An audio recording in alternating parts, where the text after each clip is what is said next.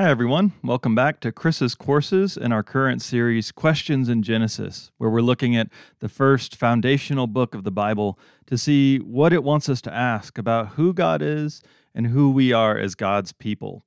Now, we're in the section of the book where we're focusing, you know, for a while on the family of Abraham. God is focusing on this one family so that he can bless them in order to bless the world through them.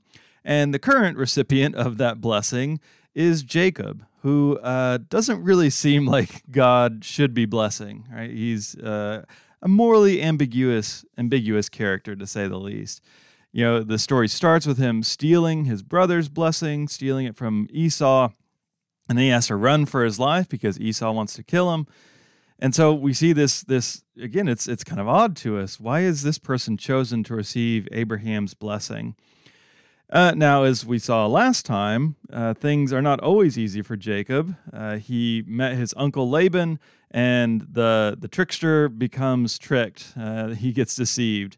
And yet, even through that, even as Laban is forcing him to, to marry both of his, his daughters and trying to take all of his stuff, Jacob grows in his family and in his flocks. And we get the 12 sons of Jacob who are going to become the 12 tribes of Israel.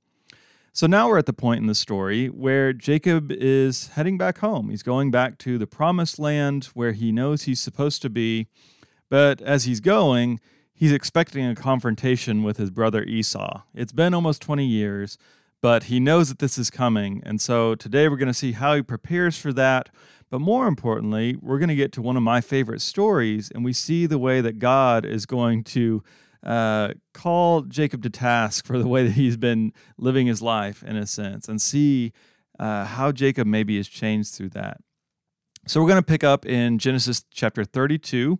I'm going to start in verse 1 and we'll read through most of the chapter, but uh, up to verse 21. I'm going to skip, there's a prayer in verses 9 through 12. We'll skip that for now and then come back to it so we can focus on it specifically. So let's pick up in Genesis 32. Jacob went on his way, and the angels of God met him. And then Jacob saw them and said, This is God's camp. So he called that place Mahanaim. Jacob sent messengers before him to his brother Esau in the land of Seir, the country of Edom, instructing them, Thus you shall say to my lord Esau, Thus says your servant Jacob, I have lived with Laban as an alien and stayed until now. And I have oxen, donkeys, flocks, male and female slaves, and I have sent to tell my lord, in order that I might find favor in your sight. The messengers returned to Jacob, saying, We came to your brother Esau, and he's coming to meet you, and four hundred men are with him. Then Jacob was greatly afraid and distressed. And he divided the people that were with him, the flocks and herds and camels, into two companies, thinking, If Esau comes to the one company and destroys it, then the company that's left will escape. Now, jumping down to verse 13. So he spent the night there, and from what he had with him, he took a present for his brother Esau and then uh, the next few verses list, list all the different goats and camels and things that he sends to his brother.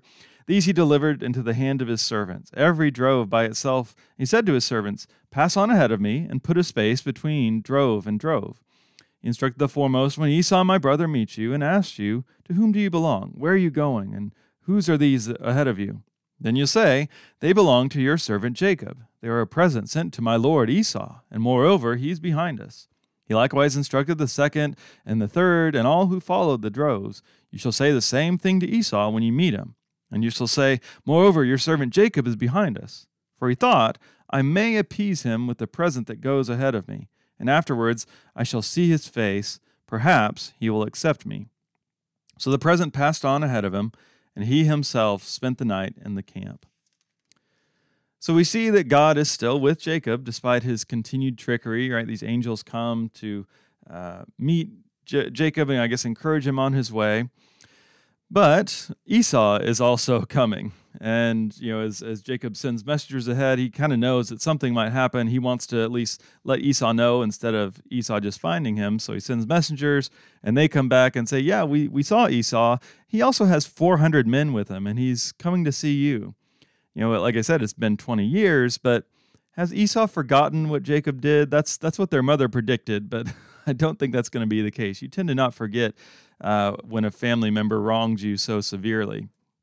Yeah, if you go back to the beginning of their story, even before they're born, in chapter 25, verse 23, we had this vague uh, prophecy or oracle that described one brother serving the other. Now, we typically read that as the older will serve the younger, right? As if, say, Esau is going to serve Jacob. But as we talked about, the Hebrew there is actually very vague and ambiguous. So it's not clear, actually, who's going to serve one or the other. But if you read this story, well, who looks like the servant? Jacob continually calls Esau my Lord. He has his messengers refer to Jacob as your servant. He's offering gifts to him, which is something you do for a superior, right? You're not going to give extravagant, extravagant gifts to someone who's below you. So, you know, at least in appearances, you could say that uh, it seems like Jacob is putting himself below his brother. Now, you could also pretty easily argue that Jacob doesn't really mean any of this. He's just doing it to, to butter Esau up and, and make him feel like he's better. Uh, but Jacob maybe still thinks that he's better than, than Esau. So, you know, all this can easily be read as an attempt just to buy Esau off. But it could also be some sense of um, forgive, desiring forgiveness or uh, admitting wrongdoing. You know, we're going to see later on is is there some sense in which he's trying to give Esau back his blessing? Um, that may be the case, but also just all these gifts, at least the way it's read here, it feels like he's just you know you notice he's spacing them out, right? This one servant is in charge of this one group of of animals and things, and then another one's going to come, and another one's going to come. It, it seems like you would do that just to kind of buy time, or maybe seem more impressive, or even like if Esau is so mad that he's just going to you know destroy all of this stuff, you know it's it's going to wear him out from having to do that, right? It's just kind of acceptable losses, maybe. So you know, it's up to you whether you read Jacob's action, actions here as smart or cowardly or or somewhere in between. You know, what is his goal? Does he want forgiveness or does he just want Esau to not kill him? It may just be the, the, the second one, but maybe there's more to the idea of, of needing forgiveness too. You know, the language that he uses uh, in verse 20 in particular, you know, my translation a lot will say something like, maybe he'll accept me. Uh, and but the literal Hebrew there is maybe he will lift up my face, which is an idiom that implies forgiveness, right? The idea that you're sorry you've done something to hurt someone, and so you're you're kind of facing down, and they're going to lift up your face as a sign of forgiveness. So maybe he is hoping for that. But if if you just think he's trying to save his skin, uh, I wouldn't I wouldn't hold that against you for thinking that's where Jacob is at here. All right, so let's go back now to the prayer that we skipped over and see uh, how Jacob feels about God and all of this. So, picking up back in verse 9, Jacob said, O God of my father Abraham and God of my father Isaac, O Lord, who said to me, Return to your country and to your kindred, and I will do you good. I am not worthy of the least of all the steadfast love and all the faithfulness that you have shown to your servant. For with only my staff I crossed this Jordan, and now I've become two companies. Deliver me, please, from the hand of my brother, from the hand of Esau, for I am afraid of him. He may come and kill us all, the mothers with the children. Yet you have said, I will surely do you good, and make your offspring as the sand of the sea, which cannot be counted because of their number. So, how do you hear this prayer? Is it faithful? Is it fearful? Or is it a little bit of both? Now, there's there's lots in here that could point us in both directions in terms of of how Jacob sees God at this point. You know, you, if you start at the end, you see the way that he's kind of reminding God of God's own commitment to him. Right? You said, I have to go back to the promised land. You said that I'm going to have these these numerous offspring, implying like, so if if Esau comes and kills me and my family, then you're not holding up your end of this. Now that that may seem unfaithful, but it's actually not uncommon to find that kind of language in Scripture. You go to the the Psalms, the Psalms of Lament in particular, this is the common thing that they'll do, that they'll ask God to do something and then give God motivation. And very often it'll be reminding God of God's own character, right? You say you're a God of steadfast love. Why am I not experiencing that? Uh, a lot of times it depends on your previous relationship with God and how you're saying that to determine how faithful you are, right? Uh, I'm cutting Jacob a little less slack here uh, because of what we've seen of him and how he's related to God so far.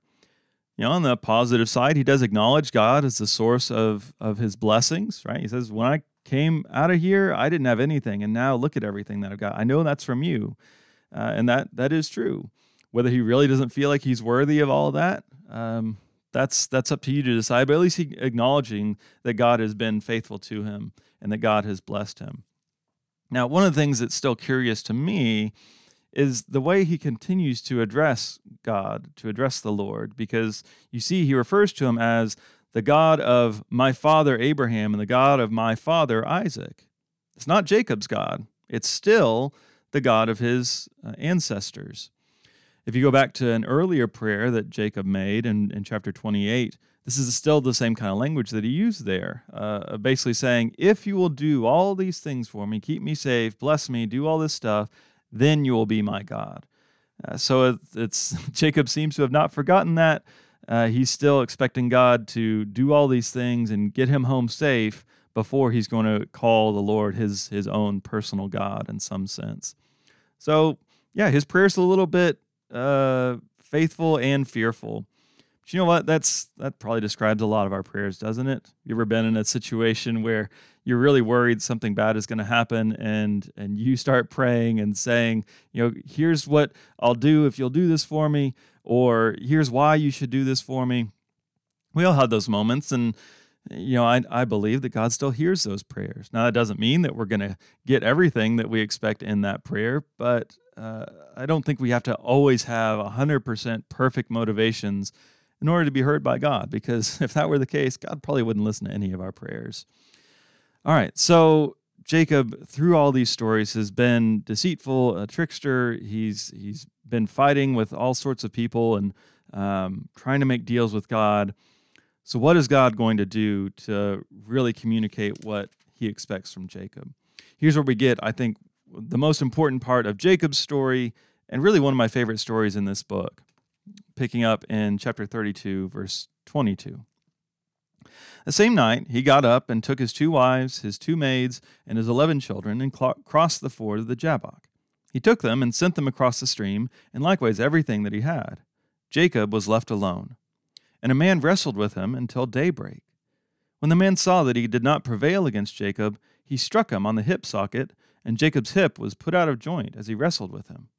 Then he said, Let me go, for the day is breaking. But Jacob said, I will not let you go unless you bless me. So he said to him, What is your name? And he said, Jacob. Then the man said, You shall no longer be called Jacob, but Israel, for you have striven with God and with humans and have prevailed. Then Jacob asked them, Please tell me your name. But he said, Why is it that you ask my name?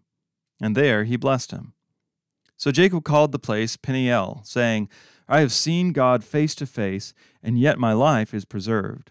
The sun rose upon him as he passed Penuel, limping because of his hip. Therefore, to this day, the children of Israel do not eat the thigh muscle that is in the hip socket, because he struck Jacob on the hip socket at the thigh muscle. So, this is a central, foundational, important text for the identity of the people of Israel. Who do they see themselves as, as God's people? Where did Israel and uh, the person and the people receive that name? What does it mean to be Israel? Now, again, you see at the start of the story where Jacob is at, uh, the, the most cowardly thing he does, I think, is even sending his family, his wives, and his children ahead of himself across the river, you know, just in case uh, Esau comes on them first. Um, it shows you kind of how how far uh, how far out he is and he's also left alone, right? To, alone with his own thoughts until he's not as alone as it seems. So then he, he's involved in this wrestling match. And it's kind of mysterious who his opponent is at first. Is it an angel? Is he dreaming? So, you know, it's all in his head. Or is it God?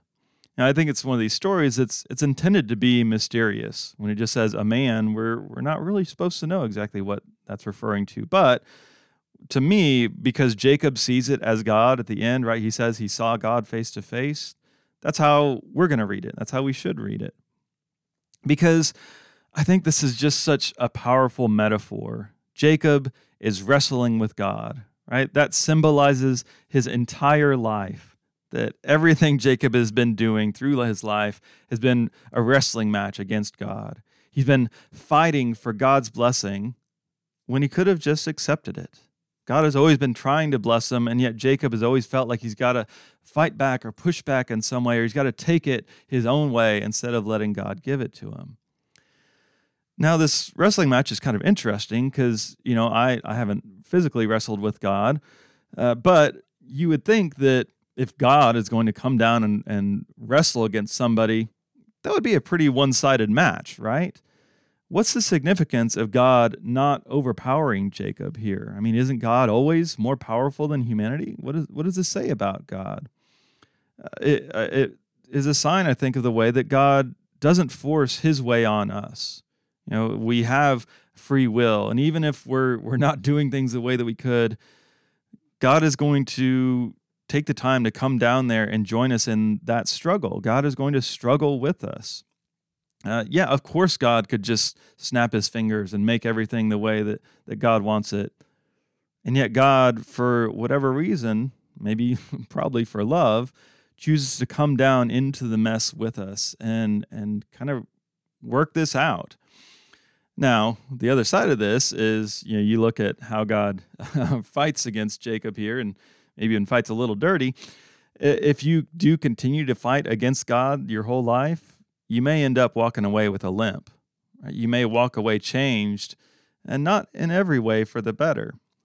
So there is a good reason to maybe not fight God on every single thing, and yet God is not expecting us always to just immediately be doing all the things that we're supposed to do. Uh, God is going to come down and, and wrestle with us. And so as they're in this wrestling match and uh, they're they're trying to sort this out, God's solution in all this is to give Jacob a new name, to name him Israel. If Jacob, if you go back to the start of the story, we know means heel grabber, right? I mean, literally, as he was coming out of the womb, he's grabbing the heel of his older brother, older by, you know, just a minute. Uh, but that's a, an idiom that's kind of equivalent to like backstabber in our language. So it's, like supplanter or, or deceiver, right? It's like he's trying to literally grab someone else's heel and pull them down so he can take their place. I mean, that's again what he's been doing. He did it to Esau, he's been doing it to others. And so you can imagine he was not a big fan of, of that name. And so God is giving them a, a new identity. And so this name Israel, uh, the the part of the name El, that's that means that's the word for God. So we see that in lots of names. Uh, and so it probably means something like struggles with God or God strives, you know, if, if God is the active one there. But we do get an explanation in the text, which is also ambiguous. You know, there's a lot of ambiguity in, in Jacob's story. and so it, it says, uh, at least in, this is the New Revised Standard Version, that the translation says, You have striven with God and with humans and have prevailed. Uh, but you could read that another way. So, one way of reading that is saying that you've prevailed or overcome against both humans and against God. Or you could read it another way as, as if the name means you've struggled with God and you've prevailed against humans, which would probably be my preference because there, we do see plenty of stories of Jacob one upping other people. But would you really say that Jacob has overcome God? I don't think so. I mean, the best you can say in, in this story, again, uh, which their wrestling match symbolizes, is that they can get to a draw, right, where neither one is overcoming the other. And so, you know, Israel, this name, it's it's about Jacob, but it's also about the people. Again, we're talking about how they see themselves as they're telling this story later. Israel is defined by its continual struggle with God. That's just how it always is going to be, it seems, with them and with the Lord. And you even again see that symbolized in the way Jacob is talked about through the rest of the story. Jacob sometimes is called by this new name, Israel, but sometimes they still call him Jacob. In fact, a lot of times they still do. You know, compare that to Abraham, where, you know, first he was Abram, and then God gives him a new name. From that point, he's only called Abraham, but with Jacob, they go back to his original name. I think that's uh, kind of showing the way that, yeah, he and the the people, maybe even all humanity, are, are sometimes still dece- deceitful, and we sometimes still struggle to be faithful. So let's let's think about ourselves in this. How would you describe your relationship, your interactions with God? Would you say that faith sometimes feels like a wrestling match? Would you say that a lot of times you do feel like you're struggling with God? I mean, that speaks powerfully to me because faith is not something, at least in my experience and in the experience of a lot of people that I minister to, it's not something that's easily settled or easily figured out. There are things we have to struggle with. Sometimes it's it's scripture and, and stories that, that don't seem to make a lot of sense or, or can make us a little unsettled. We have to work with them, wrestle with them. Maybe it's tragedies that we face. You know, the last couple years we've all experienced a lot. I've had some personal grief. Let me tell you, I've had to wrestle with God through that. I've had to struggle to understand what God is doing in that. But that's what faith is. We don't give up. Uh, you know, it's it's not unfaithful to be wrestling with God. It's actually unfaithful to let go, to give up and say, "You know what? This is not worth it. It's not worth trying to figure this out. I'm just I'm out." What it means to be Israel, what it means to be God's people is that we stay in the fight even if it is uncomfortable sometimes. It's not always. Sometimes it is just joy and blessing. But it's not always that either. Again, at least in my experience. You know, it's it's this struggle. It's it's what Jacob says. I'm not going to let you go until you bless me. Sometimes that's what we've got to do. We're holding on. We don't know when that blessing is coming. We don't know what it's going to look like, but we trust that if we stay in this this struggle is where we see God face to face. So I don't know what you're struggling with today. I bet there's something.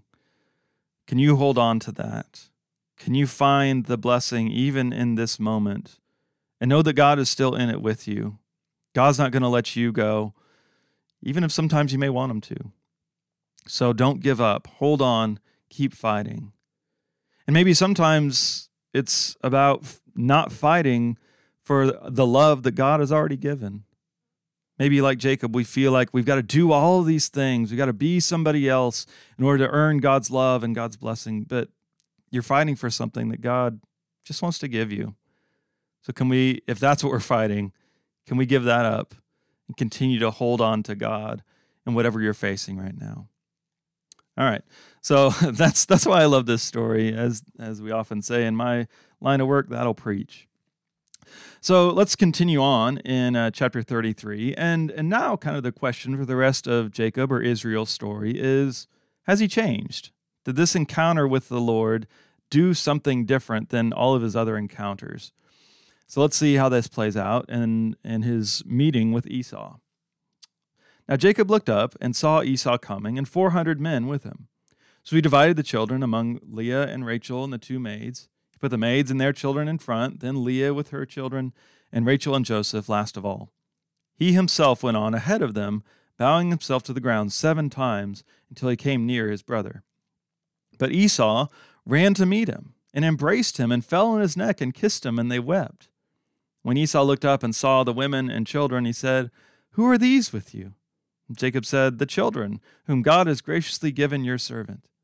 Then the maids drew near, they and their children, and bowed down. Leah likewise and her children drew near and bowed down, and finally Joseph and Rachel drew near, and they bowed down. Esau said, What do you mean by all this company that I met? Jacob answered, To find favor with my Lord. But Esau said, I have enough, my brother. Keep what you have for yourself. Jacob said, No, please.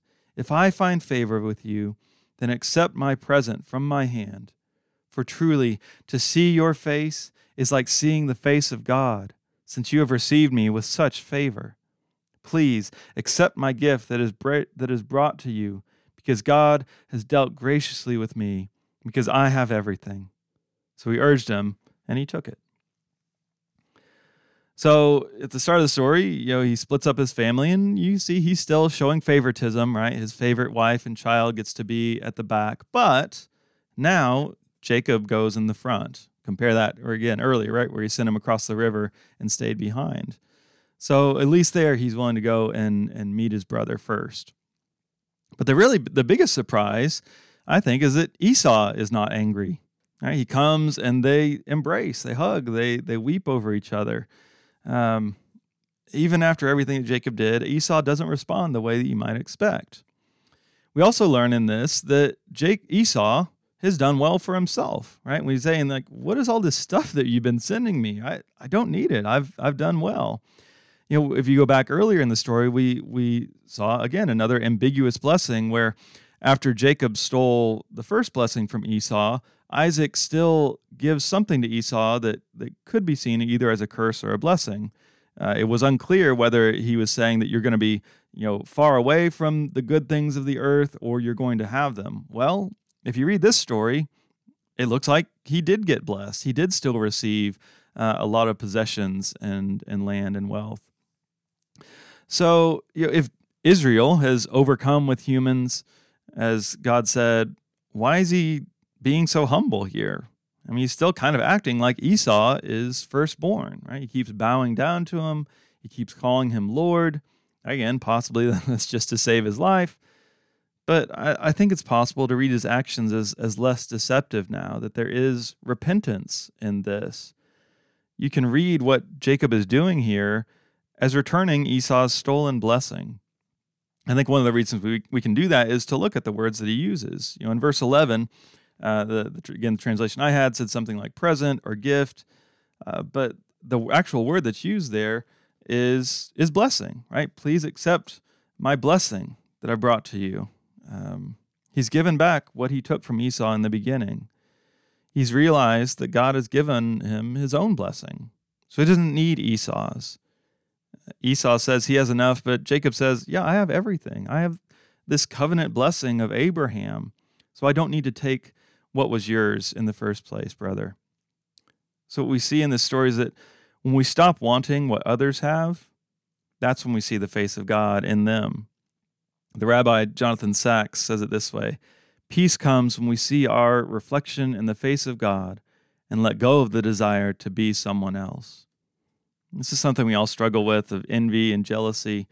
Uh, we see the gifts, the blessings that other people have, and, and we just want that. We don't want to be who we are.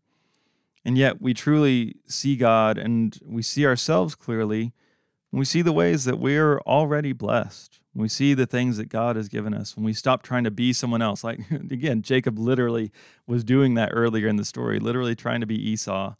But if we can just be who we are, that's when we're going to experience God's peace. As he says here so beautifully, seeing you again, it's like seeing the face of God. When there can be reconciliation, even though the hurt is real, um, God can be present in a new way in that. And sometimes it does, I think most times it's going to require repentance. It's going to require admitting that we've done wrong, and it's requiring us to actually do something to make that right. Uh, but when there is always a chance for reconciliation and seeing God in others. And that mostly happens when we actually can be confident in our own identity, the identity that God has given us, and let other people be who they are too. So it seems like everything is good between Jacob and Esau, but where are they going to go from here? Uh, we'll finish up uh, starting at verse 12. Then Esau said, Let us journey on our way, and I'll go alongside you. But Jacob said to him, Oh, my Lord knows that the children are frail, and that the flocks and herds which are nursing are a care to me. If they're overdriven all in one day, all the flocks will die. Let my Lord pass on ahead of his servant. I'll lead on slowly, according to the pace of the cattle that are before me, and according to the pace of the children, until I come to my Lord in Seir. So Esau said, Let me leave some of uh, the, the men who are with me. But he said, Oh, why should my Lord be so kind to me? So Esau returned that day on his way to Seir, but Jacob journeyed to Succoth and built himself a house and made booths for his cattle. Therefore, that place is called Succoth. And then after that, he continues on into the land of Canaan. And then finally, verse 20, he built an altar and called it El Elohe Israel. So Esau wants his brother Jacob to come back with him to his country of Seir. And Jacob just starts giving excuses. Uh, he kind of implies that he he'll go with them, but then he ends up going a different direction. Now it's it's true, like Jacob says, you can't expect. You've got this army of 400 men, Esau, and I've got my kids and a bunch of you know baby goats, so we can't keep up with you. Uh, but then he also doesn't want Esau to leave some bodyguards behind either. You know, it's the question of well, is he still deceiving his brother? Is he still afraid? Was their reconciliation incomplete? You know, just because Jacob has changed in a significant way, doesn't mean that he's perfect yet. You know, maybe he could have, should have just said, "No, Esau, I, I have to go back home," um, instead of implying that he was going to go with him eventually. On the other hand, Jacob is. He's supposed to go back to the promised land, not to Esau's country. You know, it's not clear if that's what Esau expects, that he's going to come and live with him now. And so it, it's hard, right? It's hard to know exactly how to reconcile with people. It's there's definitely a healing moment earlier in the story, but even when that happens, it doesn't mean that everything's going to be exactly the way that that both sides would want. Uh, in some ways, they do have to go their own separate ways. But at the end, as Jacob goes back home, he makes good on his promise. When he builds this altar, the name he gives it means uh, God, the God of Israel right? Which is his name, right? We're used to hearing Israel as as the people, but this is his name, at least here. So he's saying now definitively the Lord is his God, not just the God of Abraham and Isaac, but God is the God of Jacob. So there's been a shift. And as we go through the, the rest of the story, we'll pick up next week. We'll see the ways that Jacob or Israel is still struggling to, to work this out and, and really work that out with his, his children. But we hopefully have these moments of being changed by God in a way that changes the way we interact with the people around us. It's still always going to be difficult when we've hurt people, when they've hurt us, uh, trying to treat them the way that, that God calls us to. It's always going to take a lot of wisdom and a lot of work. But if we are going to continue to struggle with God, that also means sometimes we got to struggle with other people too and learn how to live with them uh, and so that we can all live together as the people that God calls us to be. Well, thanks for joining me today. We will see you next time for uh, more of Jacob and his continuing dysfunction in his family. Thanks, everyone.